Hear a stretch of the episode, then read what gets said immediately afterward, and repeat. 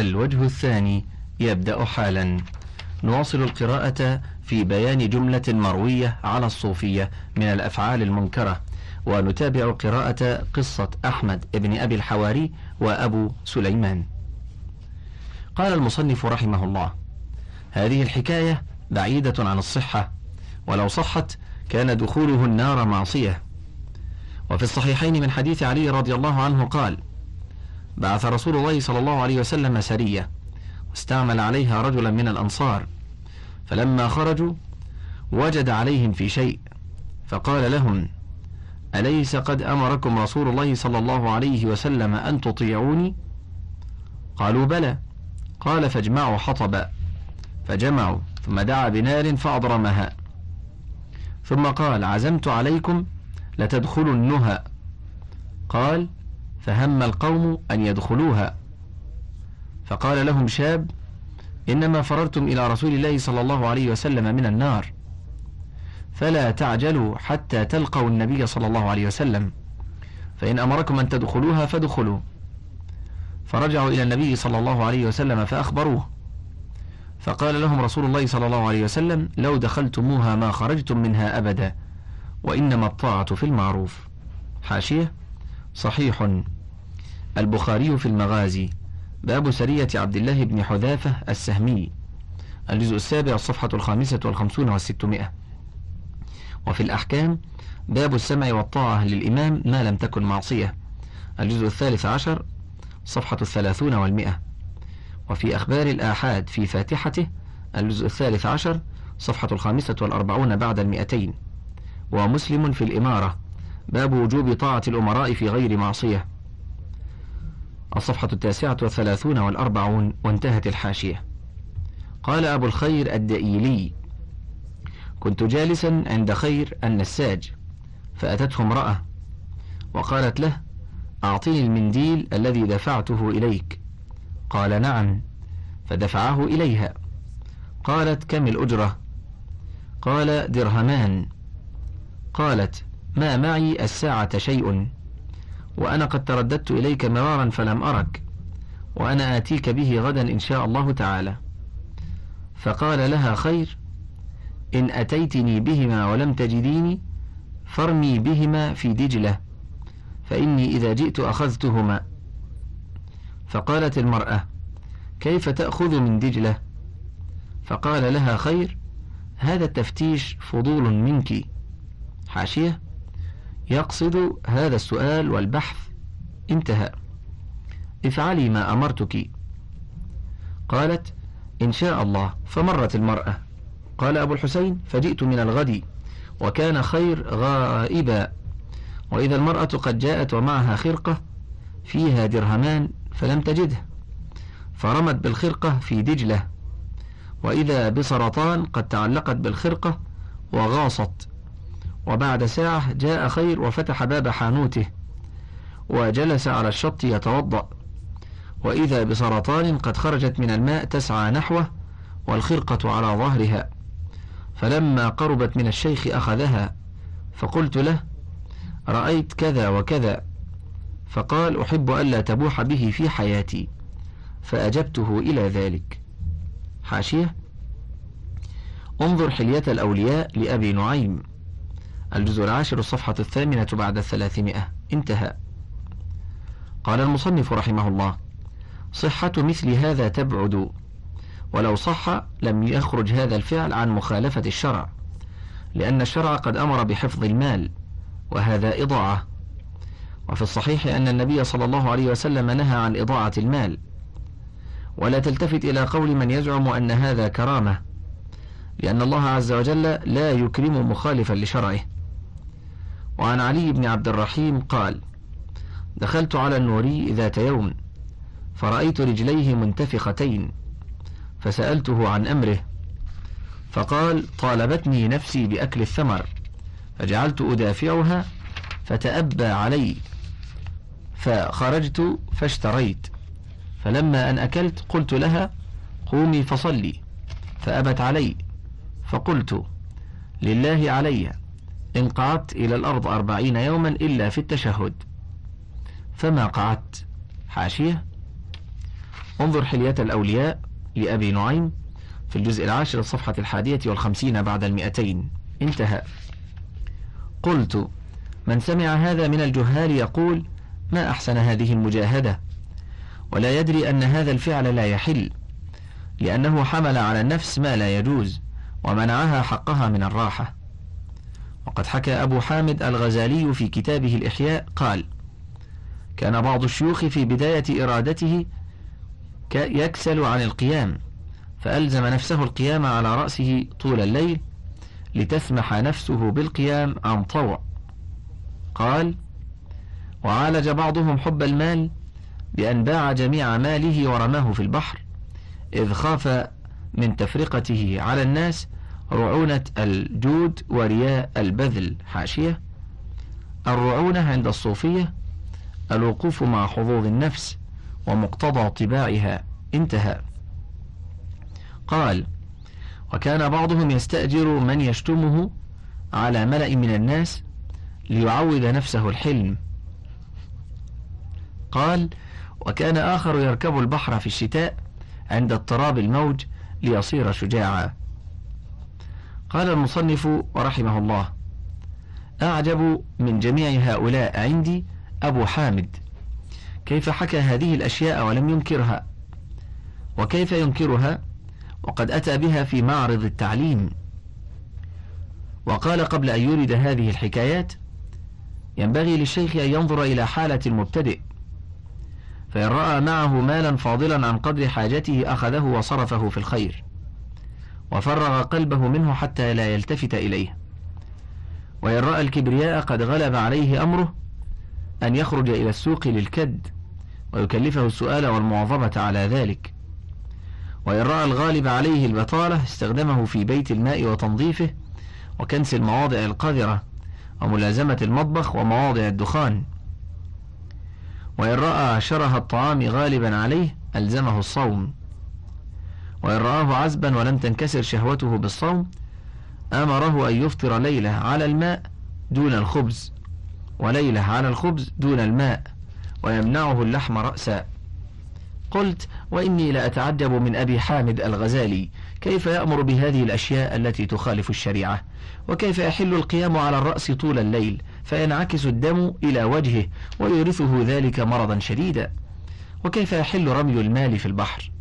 وقد نهى رسول الله صلى الله عليه وسلم عن إضاعة المال. وهل يحل سب مسلم بلا سبب؟ وهل يجوز للمسلم أن يستأجر على ذلك أحدا؟ وكيف يجوز ركوب البحر زمان اضطرابه؟ وذلك زمان قد سقط فيه الخطاب بأداء الحج. حاشية أي تسقط فريضة الحج عن المكلف. انتهى. وكيف يحل السؤال لمن يقدر أن يكتسب؟ فما أرخص ما باع أبو حامد الغزالي الفقه بالتصوف. وعن الحسن بن علي الدامغاني قال كان رجل من أهل بسطام لا ينقطع عن مجلس أبي يزيد لا يفارقه. فقال له ذات يوم يا أستاذ أنا منذ ثلاثين سنة أصوم الدهر وأقوم الليل. وقد تركت الشهوات ولست أجد في قلبي من هذا الذي تذكره شيئا ألبتة. فقال له أبو يزيد لو صمت ثلاثمائة سنة وقمت ثلاثمائة سنة وأنت على ما أراك لا تجد من هذا العلم ذرة. قال ولم يا أستاذ؟ قال لأنك محجوب بنفسك. فقال له أفلهذا دواء حتى ينكشف هذا الحجاب؟ قال نعم ولكنك لم تقبل. قال بل أقبل وأعمل ما تقول. قال أبو يزيد اذهب الساعة إلى الحجام واحلق رأسك ولحيتك وانزع عنك هذا اللباس وابرز بعباءه وعلق في عنقك مخلاه واملأها جوزا. واجمع حولك صبيانا وقل بأعلى صوتك يا صبيان. من يصفعني صفعة أعطيته جوزة. وادخل إلى سوقك الذي تعظم فيه. فقال يا أبا يزيد سبحان الله تقول لي مثل هذا؟ أو يحسن أن أفعل هذا؟ فقال أبو يزيد قولك سبحان الله شرك. قال وكيف؟ قال لأنك عظمت نفسك فسبحتها. فقال يا أبا يزيد هذا ليس أقدر عليه ولا أفعله ولكن دلني على غيره حتى أفعله. فقال أبو يزيد ابتدر هذا قبل كل شيء حتى تسقط جاهك وتذل نفسك ثم بعد ذلك أعرفك ما يصلح لك. قال لا أطيق هذا. قال إنك لا تقبل. قال المصنف رحمه الله قلت ليس في شرعنا بحمد الله من هذا شيء. بل فيه تحريم ذلك والمنع منه. وقد قال نبينا عليه الصلاة والسلام ليس للمؤمن أن يذل نفسه. حاشية. صحيح. وتمامه. قالوا وكيف يذل نفسه؟ قال يتعرض من البلاء لما لا يطيق. الترمذي في الفتن برقم أربعة وخمسين ومئتين بعد الألفين. وابن ماجه في الفتن.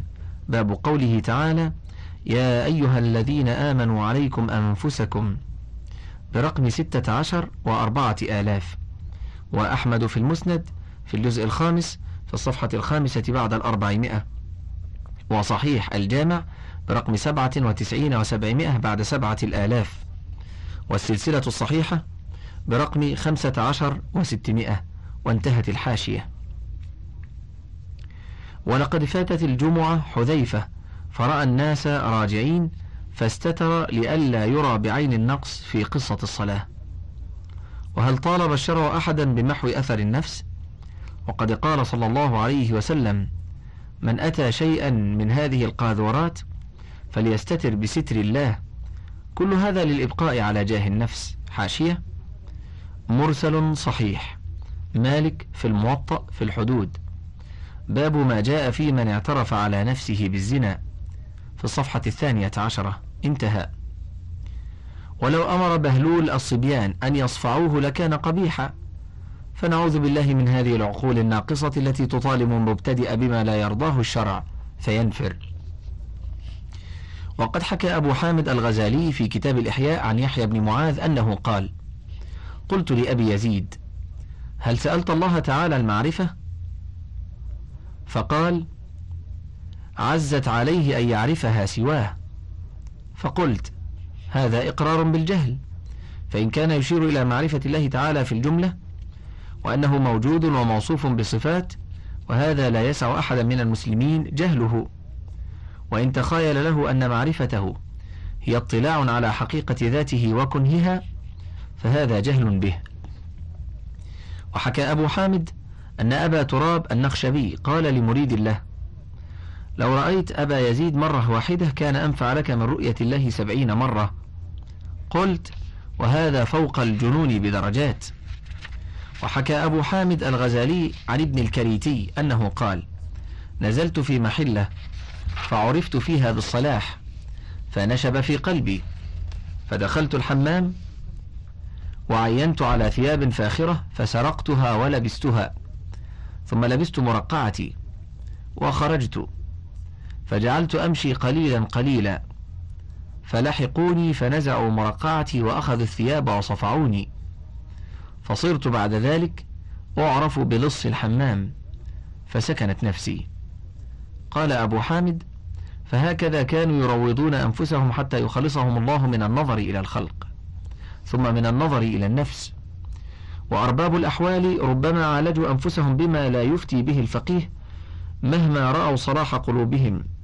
ثم يتداركون ما فرط منهم من صورة التقصير كما فعل هذا في الحمام. قلت سبحان الله سبحان من أخرج أبا حامد من دائرة الفقه بتصنيفه كتاب الإحياء فليته لم يحكي فيه مثل هذا الذي لا يحل. والعجب منه أنه يحكيه ويستحسنه ويسمي أصحابه أرباب أحوال.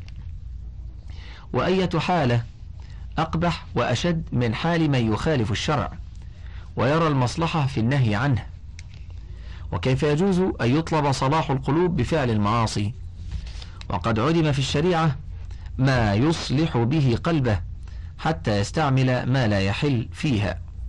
وهذا من جنس ما تفعله الأمراء الجهلة من قطع ما لا يجب قطعه وقتل من لا يجوز قتله ويسمونه سياسة. ومضمون ذلك أن الشريعة ما تفي بالسياسة.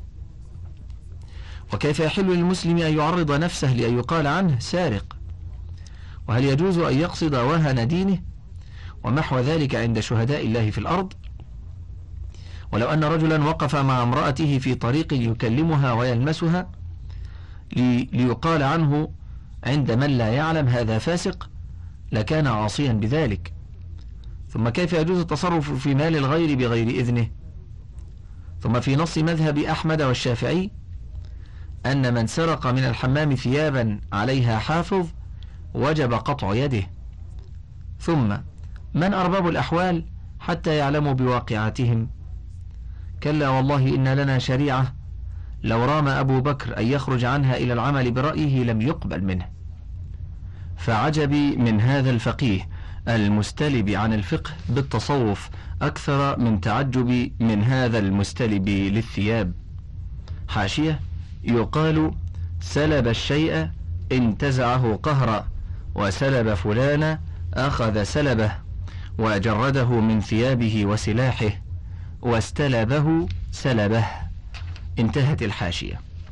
وعن محمد بن أحمد النجار قال كان علي بن بابويه من الصوفية فاشترى يوما من الأيام قطعة لحم فأحب أن يحمله إلى البيت فاستحيا من أهل السوق. فعلق اللحم في عنقه وحمله إلى بيته. قلت وعجبا من قوم طالبوا أنفسهم بمحو أثر الطبع وذلك أمر لا يمكن ولا هو مراد الشرع. وقد ركز في الطباع أن الإنسان لا يحب أن يرى إلا متجملا في ثيابه وأنه يستحي من العري وكشف الرأس والشرع لا ينكر عليه هذا. وما فعله هذا الرجل من الإهانة لنفسه بين الناس أمر قبيح في الشرع والعقل فهو إسقاط مروءة لا رياضة كما لو حملنا عليه على رأسه. وقد جاء في الحديث الأكل في السوق دناءة. حاشية ضعيف السيوطي في الجامع الصغير وعزاه للطبراني عن أبي أمامة وللخطيب عن أبي هريرة ورمز له بالضعف. الجزء الأول الصفحة السادسة والعشرون والمئة. وضعيف الجامع للألباني برقم تسعين ومئتين بعد الألفين. انتهى. فإن الله قد أكرم الآدمي وجعل لكثير من الناس من يخدمه فليس من الدين إذلال الرجل نفسه بين الناس. وقد تسمى قوم من الصوفية بالملامتية. فاقتحموا الذنوب فقالوا مقصودنا أن نسقط من أعين الناس فنسلم من آفات الجاه والمرائين. وهؤلاء مثلهم كمثل رجل زنى بامرأة فأحبلها فقيل له لم لا تعزل؟ فقال بلغني أن العزل مكروه. فقيل له وما بلغك أن الزنا حرام؟ وهؤلاء الجهلة قد أسقطوا جاههم عند الله سبحانه. ونسوا أن المسلمين شهداء الله في الأرض. وعن أبي الحسن المديني قال خرجت مرة من بغداد إلى نهر الناشرية. وكان في إحدى قرى ذلك النهر رجل يميل إلى أصحابنا فبين أنا أمشي على شاطئ النهر رأيت مرقعة مطروحة ونعلا وخريقة فجمعتهما وقلت هذه لفقير. ومشيت قليلا فسمعت همهمة وتخبيطا في الماء. فنظرت فإذا بأبي الحسين النوري قد ألقى نفسه في الماء والطين وهو يتخبط ويعمل بنفسه كل بلاء. فلما رأيته علمت أن الثياب له فنزلت إليه فنظر إلي وقال يا أبا الحسن أما ترى ما يعمل بي؟ قد أماتني موتات. وقال لي ما لك منا إلا الذكر الذي لسائر الناس. وأخذ يبكي ويقول ترى ما يفعل بي. فما زلت أرفق به حتى غسلته من الطين وألبسته المرقعة وحملته إلى دار ذلك الرجل. فأقمنا عنده إلى العصر ثم خرجنا إلى المسجد.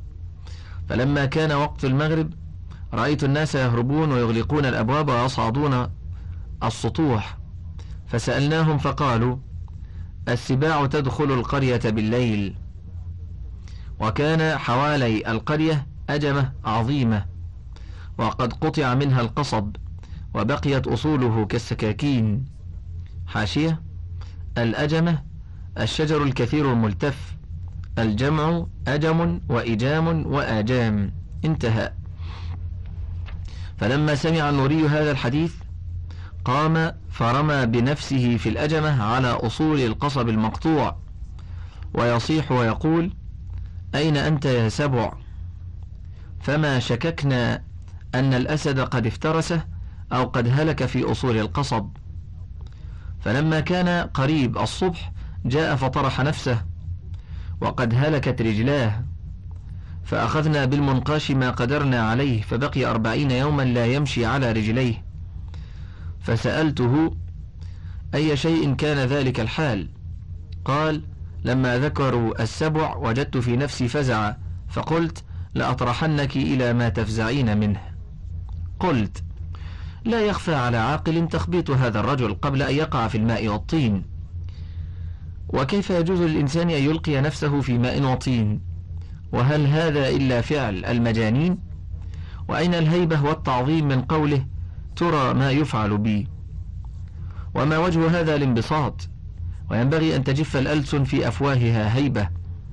ثم ما الذي يريده غير الذكر؟ ولقد خرج عن الشريعة بخروجه إلى السبع ومشيه على القصب المقطوع. وهل يجوز في الشرع أن يلقي الإنسان نفسه إلى سبع؟ أترى أراد منها أن يغير ما طبعت عليه من خوف السباع ليس هذا في توقيها ولا طلبه الشرع منها. ولقد سمع هذا الرجل بعض أصحابه يقول مثل هذا القول فأجابه بأجود جواب. وعن أبي أحمد المغازي قال رأيت الثوري وقد جعل نفسه إلى أسفل. ورجليه إلى فوق وهو يقول من الخلق أوحشتني ومن النفس والمال والدنيا أفقرتني. ويقول ما معك إلا علم وذكر. قال فقلت له إن رضيت وإلا فانطح برأسك الحائط. وعن أبي عمرو بن علوان قال حمل أبو الحسين النوري ثلاثمائة دينار ثمن عقار بيع له. وجلس على قنطرة وجعل يرمي واحدا واحدا منها إلى الماء. ويقول جئت تريدين أن تخدعيني منك بمثل هذا؟ قال السراج. فقال بعض الناس لو أنفقتها في سبيل الله كان خيرا لك. فقلت إن كانت تلك الدنانير تشغله عن الله طرفة عين كان الواجب أن يرميها في الماء دفعة واحدة حتى يكون أسرع لخلاصه من فتنتها كما قال الله عز وجل فطفق مسحا بالسوق والأعناق صاد الثالثة والثلاثون. قلت لقد أبان هؤلاء القوم عن جهل بالشرع وعدم عقل وقد بينا فيما تقدم أن الشرع أمر بحفظ المال وألا يسلم إلا إلى رشيد وجعله قواما للآدمي.